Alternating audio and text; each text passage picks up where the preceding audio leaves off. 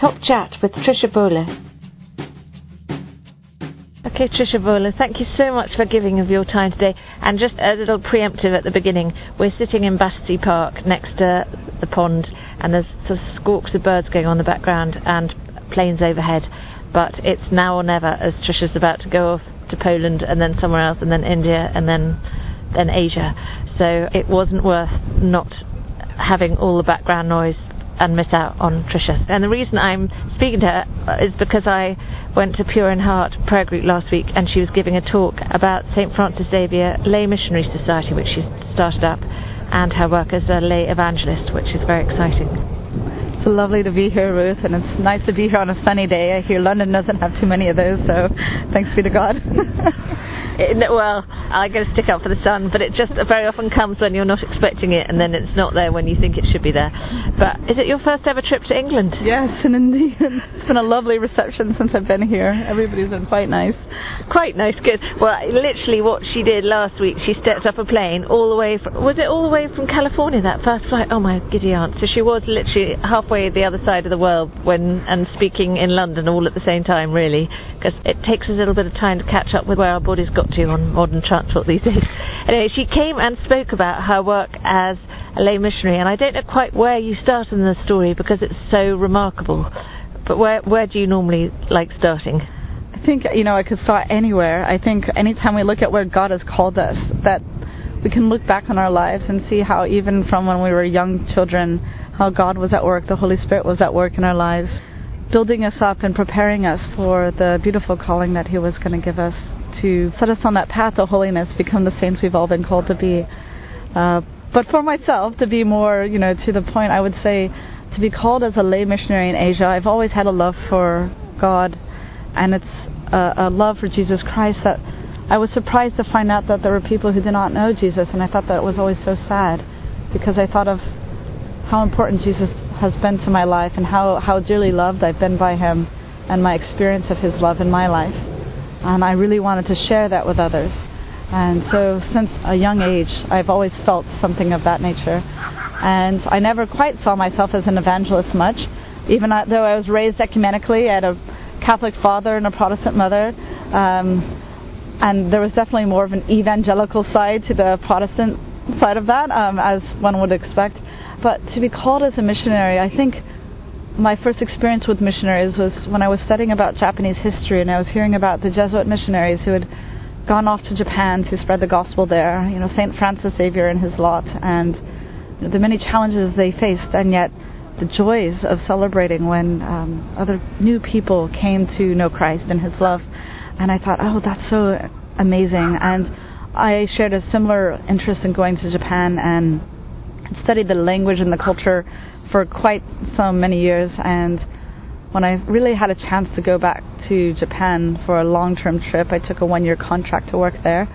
I always thought, you know, maybe, maybe I am going to go carry on the work of the great missionary Saint Francis Xavier and bring the faith to so many, the 99% of the Japanese population who do not yet know Christ. And, you know, after a year of living and working and mixing with the people, I came back home and I felt like an utter failure. I thought, my goodness, God may have called people as missionaries, but certainly I'm not among them. I felt I had made very little headway into sharing my faith with the people around me. Uh, looking back now, of course, I don't think I really knew what I was doing. Um, I think I had a heart for mission, but I didn't know quite how to go about it. And again, looking back, I, I see now that actually I was planting a lot of seeds, but I think I was looking to see the fruits of this harvest, and um, things take time. And also looking at Japan, it's probably, the, in my estimation, one of the most difficult mission territories in the world. Um, so that was I think now I, I'm not too hard on myself for how things turned out, but I also see it was part of God's plan to leave me open to just the Spirit working in my life. I went back to the States though, and I did a master's program at Stanford University and focused on East Asian studies. And in that time, I uh, had an opportunity to spend half a year in mainland China to improve my language studies. Um, I really wanted to improve my Chinese language and had never actually been there. And there's only so much you can learn about a language in a textbook. So I um, found an opportunity to get myself over to Beijing, and uh, never mind the dogs in the background. but I got myself over to Beijing to engage in some language study programs, and things didn't quite turn out so well in the last two months I was there. The language program I was in fell apart, my housing situation fell apart, and suddenly I felt myself at a loss, but I still had two months left in China, and I didn't know what I was going to do.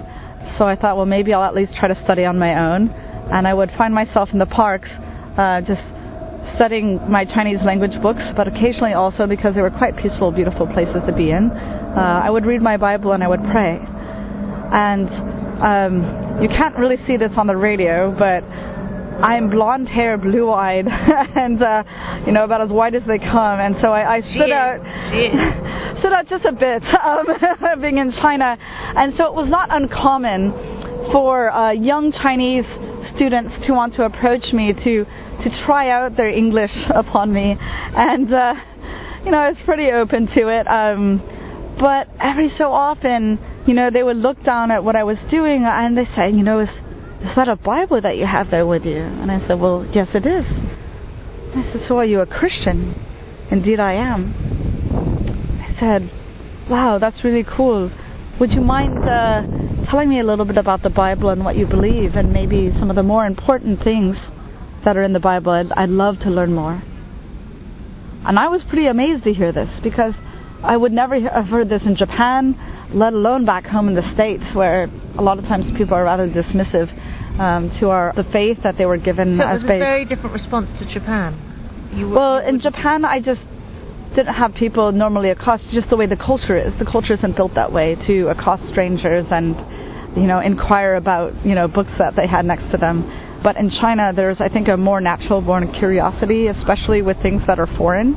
And here they were speaking to a foreigner who spoke some Chinese as well, and that already had piqued their interest. And then they see a Bible next to me, and for the ones who were at the right place for the Holy Spirit to come knocking on their hearts, He brought us together, and then they came with their questions, and I was more than happy to respond in a way that would help them along their journey of faith to seek after God's heart. And um, so I did what I could in those last two months. I was meeting people almost on a regular basis. And you know, I wasn't really doing, I wasn't going out and seeking people. The Holy Spirit was bringing them to me. I mean, I, I remember one evening I was having dinner at a restaurant and was just sitting by myself, having my food, and uh, as I always do before any meal, I cross myself and I pray. And, you know, about a minute or two later, somebody tapped me on the shoulder and invited me to join him and his friends um, at their table for dinner. And of course, I thought, why not join them?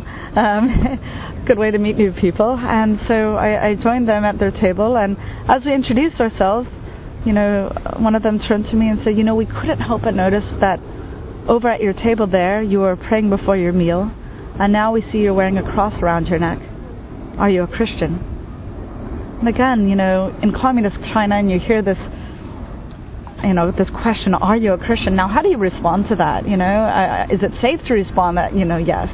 But I, I felt, you know, there was no danger here, and so I did. I responded as truthfully as I could and said, you know, yes, I am very much a Christian, and it's something that's very important to me in my faith life. And they said, you know what? That's wonderful. Because some of us here are really interested in learning more about Christianity. We're hoping you could teach us a little bit about God and your faith in Jesus Christ. And again, I wasn't expecting these kinds of responses, and certainly not in China, let alone any other parts of the world. And and yet here I was, with uh, two total strangers, and uh, speaking in a mix of Chinese and English to, again, share my faith with them, share about my love in Jesus Christ, and the hope, and the peace, and the joy that I receive through my relationship with Jesus, and helping them to experience a little bit of that too um, through my own personal experiences of Christ alive within my life. And um, you know, the one of the young women there, she started coming to mass with me, and that was just really, really special. And by the time I ended up, those two months had gone by pretty quickly, uh, as I found out pretty soon, and I had to head back to the states But before I did, I had the opportunity to take all these people who I had met, uh, to have them come meet the pastor of the church where I'd go for weekly mass. And he was so warm and welcoming, and of course, being Chinese himself, he was able to speak their language and answer their questions better than any I could have at the time. And I thought, wow, Lord, what a beautiful experience. Um, you know, I went back to the States and you know, it really gave me pause to think about how God had used me in that beautiful way to touch the lives of so many others and help them along their journey of faith to draw nearer to their Lord, to their Creator, to their lover. And I thought, well, you know, I'm going to graduate, I'm going to get a job, and I'll pray for China, you know, I'll pray for Japan, I'll pray for all these other people in Asia and other parts of the world who don't yet know Christ but uh, the Holy Spirit wouldn't let that lie quietly at that. And as I was receiving job offers in different parts of the country, there was just this nagging sensation, this tugging on my heart. And God would start sending people into my life who would hear about my experiences in Asia, and they said, Why don't you go back to Asia? You know, you may not be able to go back to China as a missionary, but you can go back to a lot of other parts of Asia. There's a lot of people who need help who are seeking after God, and maybe you can do something to help them. And I thought, well, you know, I have I have to get a job. You know, I I, I can't um, just drop everything and and on a whimsy, you know, just go and follow, you know, what I think to be the Holy Spirit. I believe to be the Holy Spirit off to some far off land. You know, I have school loans to pay off. I, you know, and would have no support from my family to do this. I'd be all out there on my own and not quite sure what I'm doing. And yet, in the end, that's exactly what the Holy Spirit wanted me to do. He wanted me, just like when Jesus called his 12 disciples, he wanted me to be able to be ready to drop my nets, to drop my nets and follow God. Drop my nets and follow Jesus. And that meant letting go, letting go of any prospective jobs that I had, any hopes and dreams I had in my mind for my future at that point in time and be willing to follow Christ wherever He would lead me. And in this case, He led me all the way back to Asia as a missionary, and not just a missionary. I think as Catholics, we, we sometimes seem to think that missionaries come in three types. Oh, I like this one. Yeah. Priests, sisters, and Protestants. Yes. Do I hear an amen? Yeah. you know, our, our, Protestant brothers and sisters, in fact, they do such a wonderful job and, and just being out there to evangelize the faith and going out as missionaries in all these foreign lands. And when I was in Asia starting as a missionary, and I thought, looking around, I said, So where are all the Catholic missionaries? Hello? Hello? Crickets? You know, I mean, it was just I was it. You know, in the in the areas that I was serving, I, I oftentimes found myself as the sole Catholic missionary, the token Catholic missionary among all these Protestant mission friends that I'd begun to make. And um, and I said, you know, Jesus said the harvest is plenty and the workers are few. We need to find more workers for the field here, and the fields were ripe for the harvest. So many places I've gone to in Asia where I would share my faith, preach the gospel, and people would just hang off of everywhere. They're just hungering and thirsting for the wisdom of Christ, for His love, for the beauty of the gospel words, the message to just resonate in their own hearts and their lives.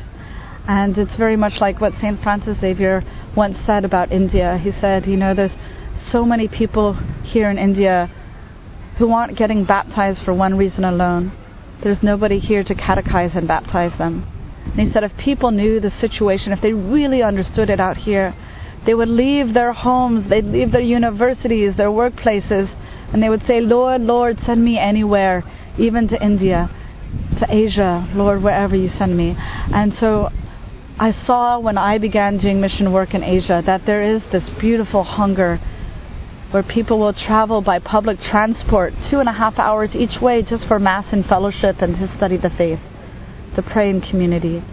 And I thought, my goodness, back home we take our faith so much for granted. If there's foul weather outside, we can't even make it the 10 minutes to the local church for Mass. And yet these people, you know, they can't take their faith for granted. It's something very beautiful, very special for them. And they will go to great lengths to do whatever they can to grow in their faith, to draw nearer to our Lord. And if they're willing to do that, then I must be willing to offer what I can of myself in the way that the Lord has called me to be there to serve them, to serve their spiritual needs, and however God has called me to be there and be with His people. And so I'm into my 11th year now. 11th year. Oh my goodness. I never thought I would still be here, you know. And um but my goodness, God has been good. He has really been good. And it's not easy. I I tell you um No, but that's part it's very mysterious. I when I was listening last week and we heard the talk, there was a very a very open ear amongst the group at Pure in Heart. But I think one of the things about your story that's so remarkable is how you did respond to the promptings of the Holy Spirit in very, to start with, in, in on some level, a very simple situation of just being at a table in the park and responding to one Chinese person's questions. But how that that very quickly moved into something much more and and the giving of yourself to begin with. Though I think well now you're hearing you talk about Japan, you had this thirst to be an evangelist, yes. to to spread the gospel, and yet, and there you were in Japan finding that there was there was no obvious avenue for doing it, and then you were in China where you thought absolutely no way would there be an opportunity, and you didn't even have the fluent Chinese. that I presume you had Japanese at that stage at the beginning, but you ha- had something. And then the Holy Spirit was the one who worked, and he was the one that started this acceleration of the journey. He planted the desire. But I think the thing that you're being discreet about here is that you had been quite involved at Stanford with setting up some sort of prayer fellowship. fellowship. Because when you started saying about different prayer groups that formed and everything, my goodness gracious me, this girl's a bit of a dynamo. So, what was this fellowship at Stanford? Um, and uh, just because being a Westerner, I think for some people there was that, well, let's pray and hope that there is a draw to come and give of themselves. Uh, you now have a structure where people can join up and go on mission for, I think it was a three months or a six months or a year. So there's that as well. But then there are others, uh, maybe we should start with that and then talk about if you not going abroad, but what you can do within your own home. So maybe we start with the, if people are feeling, gosh, I'd love to know a bit more about it. Oh yeah, um, it's been a, a, wild ride, a, a blessed ride. Um, you know, with the St. Francis Xavier Lay Missionary Society, we began that in 2012. We had a lot of support from the Western Dominican province of the Most Holy Name of Jesus. They're uh, based in California, and and hang, one of them is your spiritual director. yes, right? Father Isaiah Mary. He's just been wonderful support for us and our mission, and um, and even our, the provincial Father Mark Padrez. He's just been such a blessing on our ministry. Um, showered us with so much support and prayers, and all the other brothers have been wonderful. And um, so, anyway, we formed this back in 2012.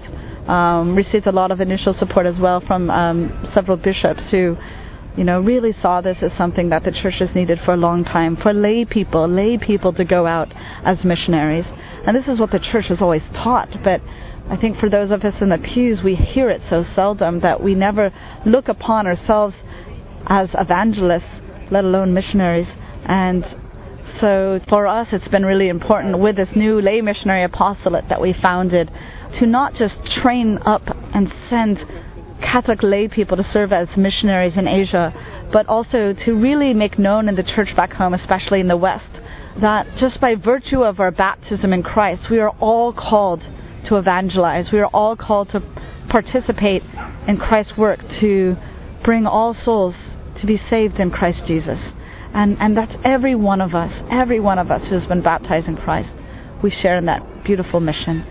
And then for those of us who are called, uniquely called to a ministry of evangelization in a foreign culture, to be a, truly a missionary, and that's really what a missionary is. It's it's going out in a foreign culture for an extended period of time, um, not just for one or two weeks, but you know months at a time. In fact, uh, we have this short program. We call it our, our three month, our spring mission experience, where you can go out for three months and kind of get your feet wet in mission, as it were, sort of like an internship, you know, and, and kind of get a feel of what mission life is like. And if that's something that really you've discerned is, is something that you want to do longer term, then we have a one year mission program that you can sign up for. You can jump straight into the one year program too, but it's a little daunting if you haven't had, you know, the right international experience, uh, especially in developing world countries, which is part of where we serve, although we do have a mission in Hong Kong, uh, which is uh, much more of a first world society, I would say. Yeah. Very a beautiful mix of East meets West you can find in Hong Kong. But yeah, we founded this 2012, um, and we've already begun sending a few people over to serve in Asia. We're starting small, but we're trying to do it right and be responsible in our mission.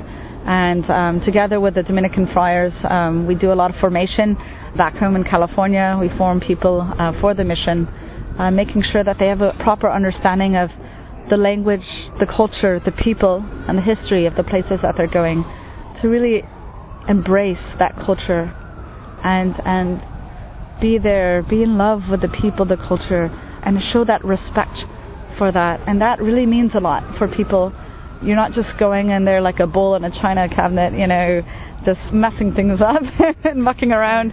There's really a lot of respect for the local people, the local culture where we go, and we do our best to do whatever we can to teach and preach in the local language.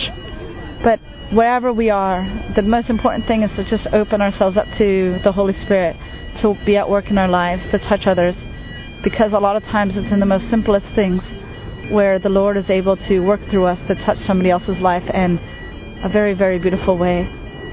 In fact, I remember one time I was in Asia and um, I was at a, a cafe and this young woman approached me, uh, Asian woman, and again I stand out quite a bit in Asia and, and uh, you know, I, I get this question a lot. You know, do you have time to uh, speak English with me? I tell you, oh my goodness.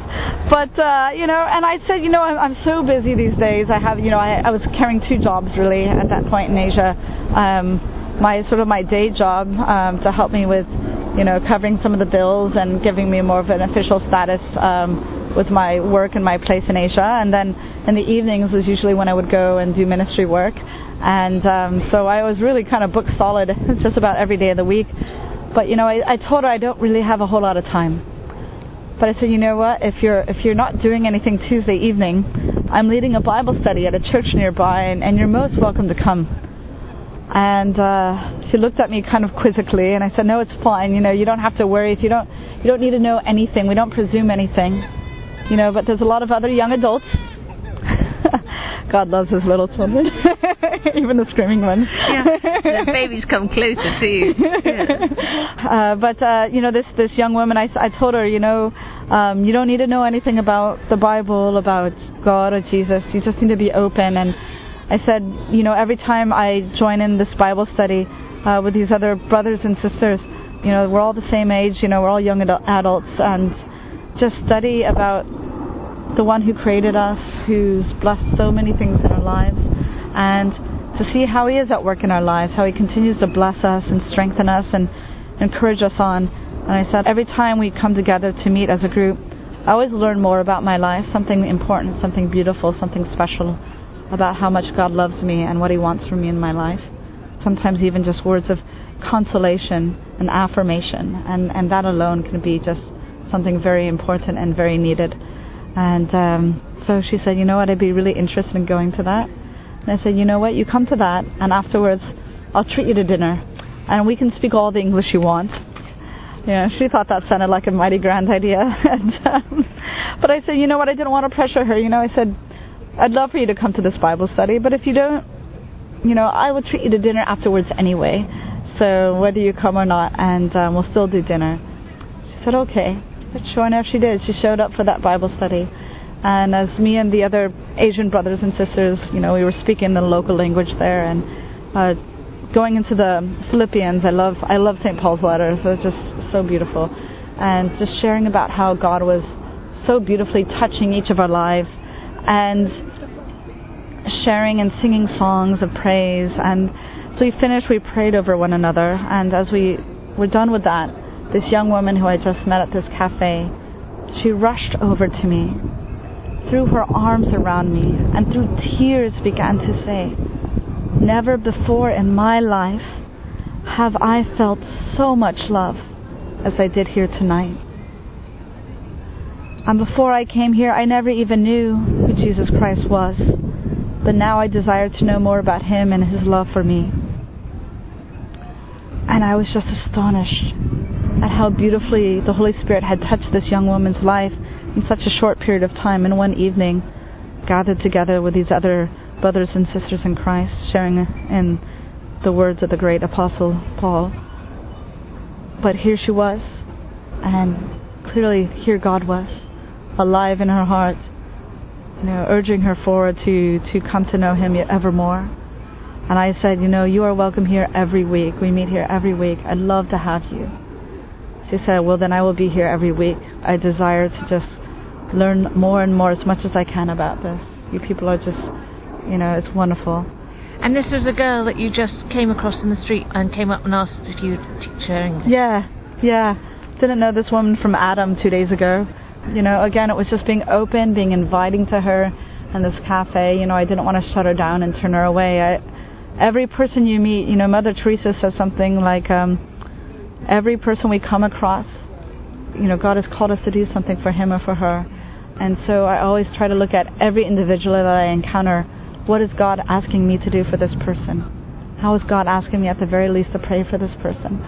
And so this young woman, through an invitation, came to this Bible study, and she couldn't get enough of it.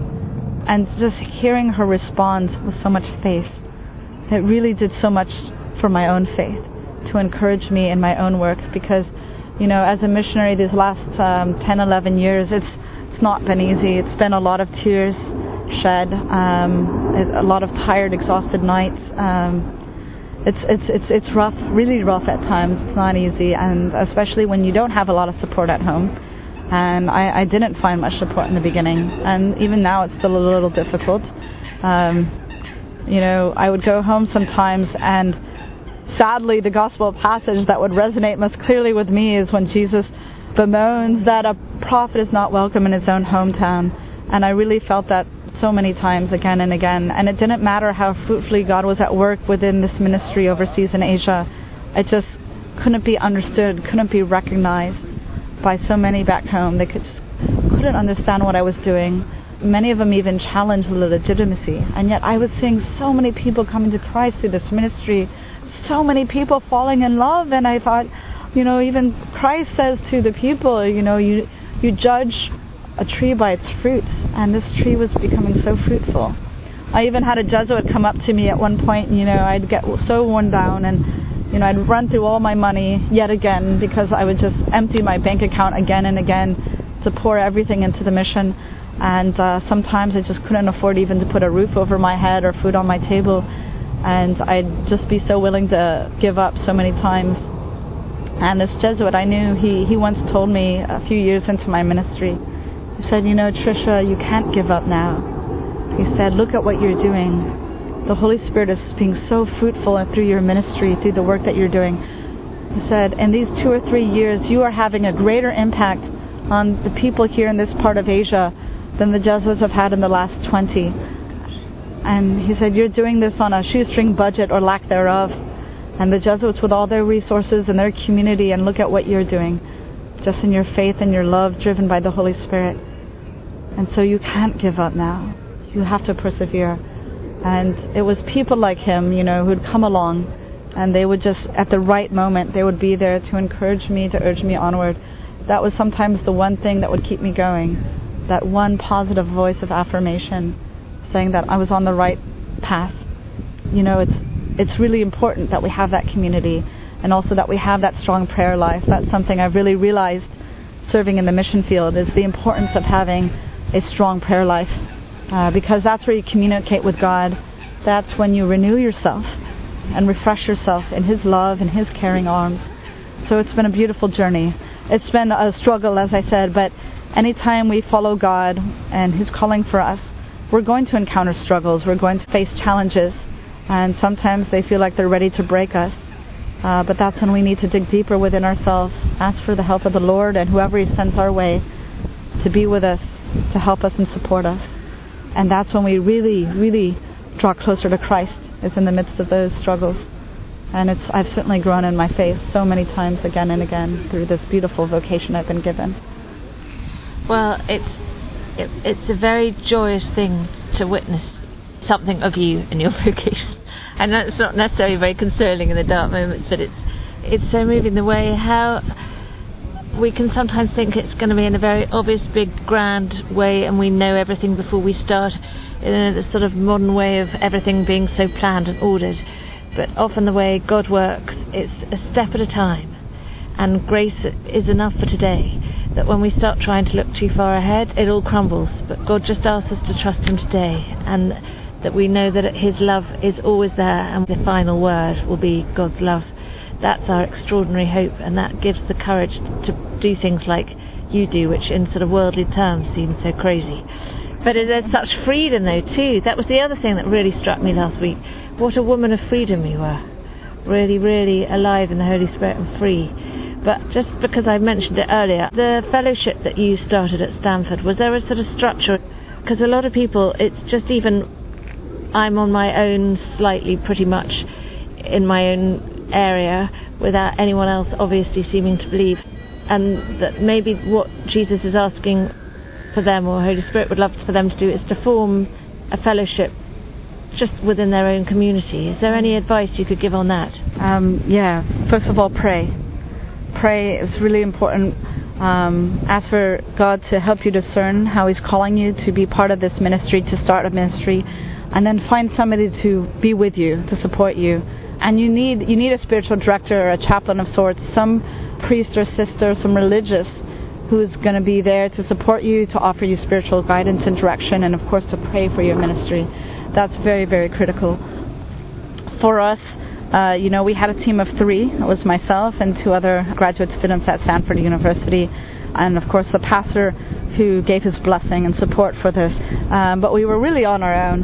You know, he didn't give us any guidance, but he did say, you know, whatever finances you need, we'll take care of that but not being given a figure made it kind of difficult. So we always try to keep it as conservative and spend as little as possible.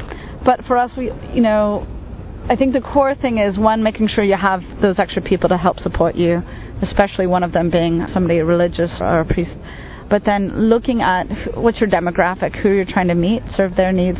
Um, start small in the beginning, especially if you don't have much. So maybe in the beginning you're starting with a prayer group or a Bible study and then you can grow out from that. Because we had a good team to work with, we started with what we called Catholicism 101, which is sort of a large group fellowship, and we'd gather every Monday night and um, just have uh, different guest speakers come in and sometimes we were the guest speakers. So, and we would plan every quarter in advance. So we we would plan ahead for the upcoming quarter, uh, different topics that we wanted for each week, and we would always invite feedback from the local community to see what are the kind of topics they wanted to hear and they wanted to learn. And even if we didn't have a speaker, we found that it only took a few hours of research and then running it by our spiritual director, our chaplain, to kind of get his or her feedback to develop a, a solid topic. There's a lot of information out there.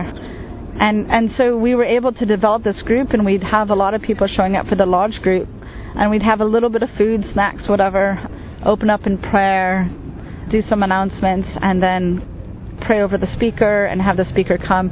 And it's always good to not just have somebody as just speaking and talking ad nauseum, you know, uh, to have little breakout sessions where they have some discussion questions or things to reflect upon so people can break into smaller groups in the course of that and then come back together as a large group and share in those reflections that they had in each of their small groups. And then, of course, always finishing off in prayer for one another. That's like the critical elements I would say that should be present in a large group. Depending on the time you have and the talent you have present, you know, you can always also have some musical part of praise and worship or something as part of that, but it just really depends. Um, we also started smaller groups, like a small group Bible study, small prayer group, like a women's group or a men's group, that people could join in on. And I think that's important for people who are more comfortable. There's large groups and small groups. They each bring their own wonderful dynamic and yeah. things that the other can't necessarily offer. So I think at its best, a good fellowship program has both. It has both a large group where people can come together as a greater community and then also the small groups where people can share in more intimate discussions about what's going on in their faith lives, and that's harder to do in a larger setting. So they both have wonderful things that they bring, but you can't really say one is better than the other. Right. They're both important. Yeah. And so we had the small groups were found in those Bible studies, those prayer groups, and we'd get volunteers who are leaders.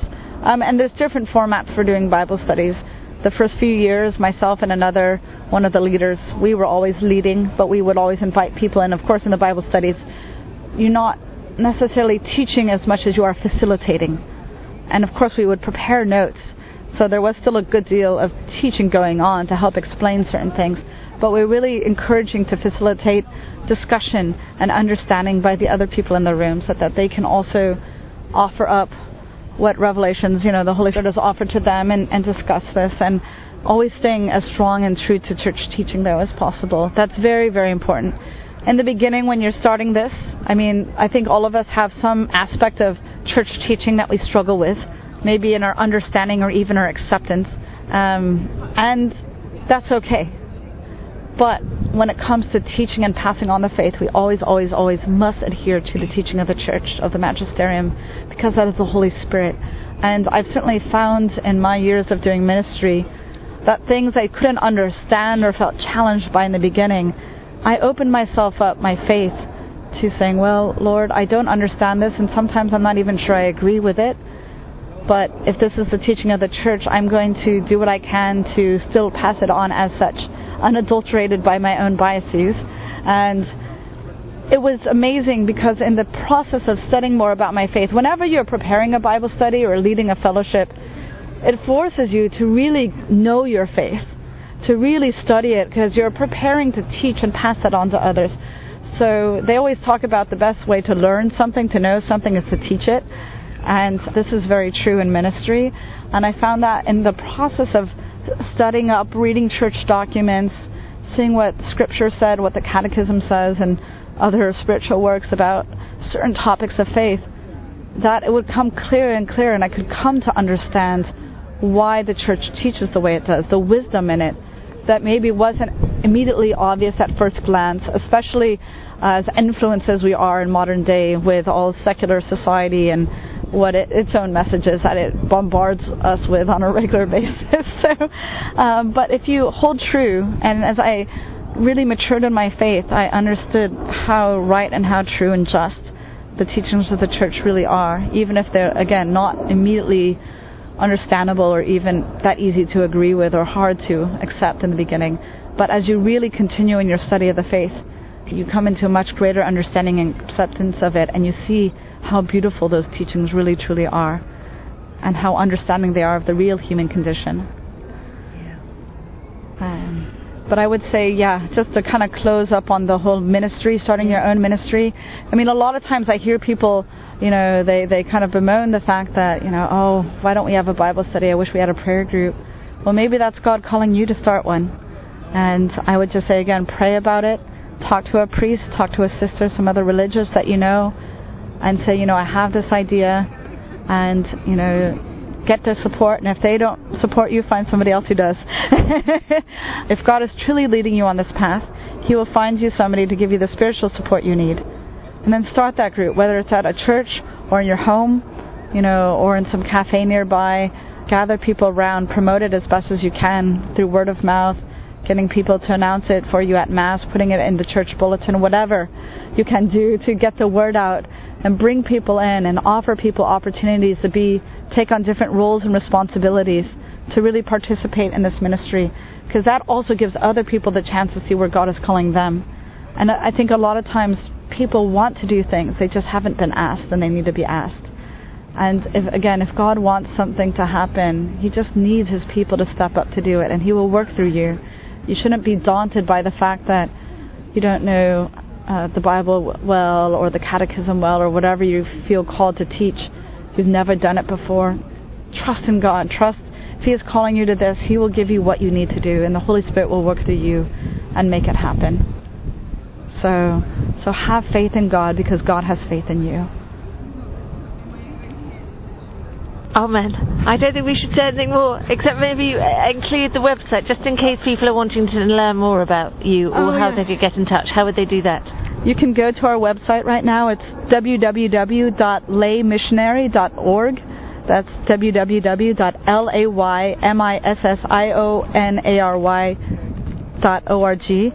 And there you can find other interviews we've done, some of the different places we're serving in different parts of the world, and how you can get involved. Whether you want to serve with us as a missionary on the ground, pray for us back home or even support us with your financial donation. All of those things are welcome, and we'd love to hear from you. We really would. Thank you so much. God bless you. 天主保佑。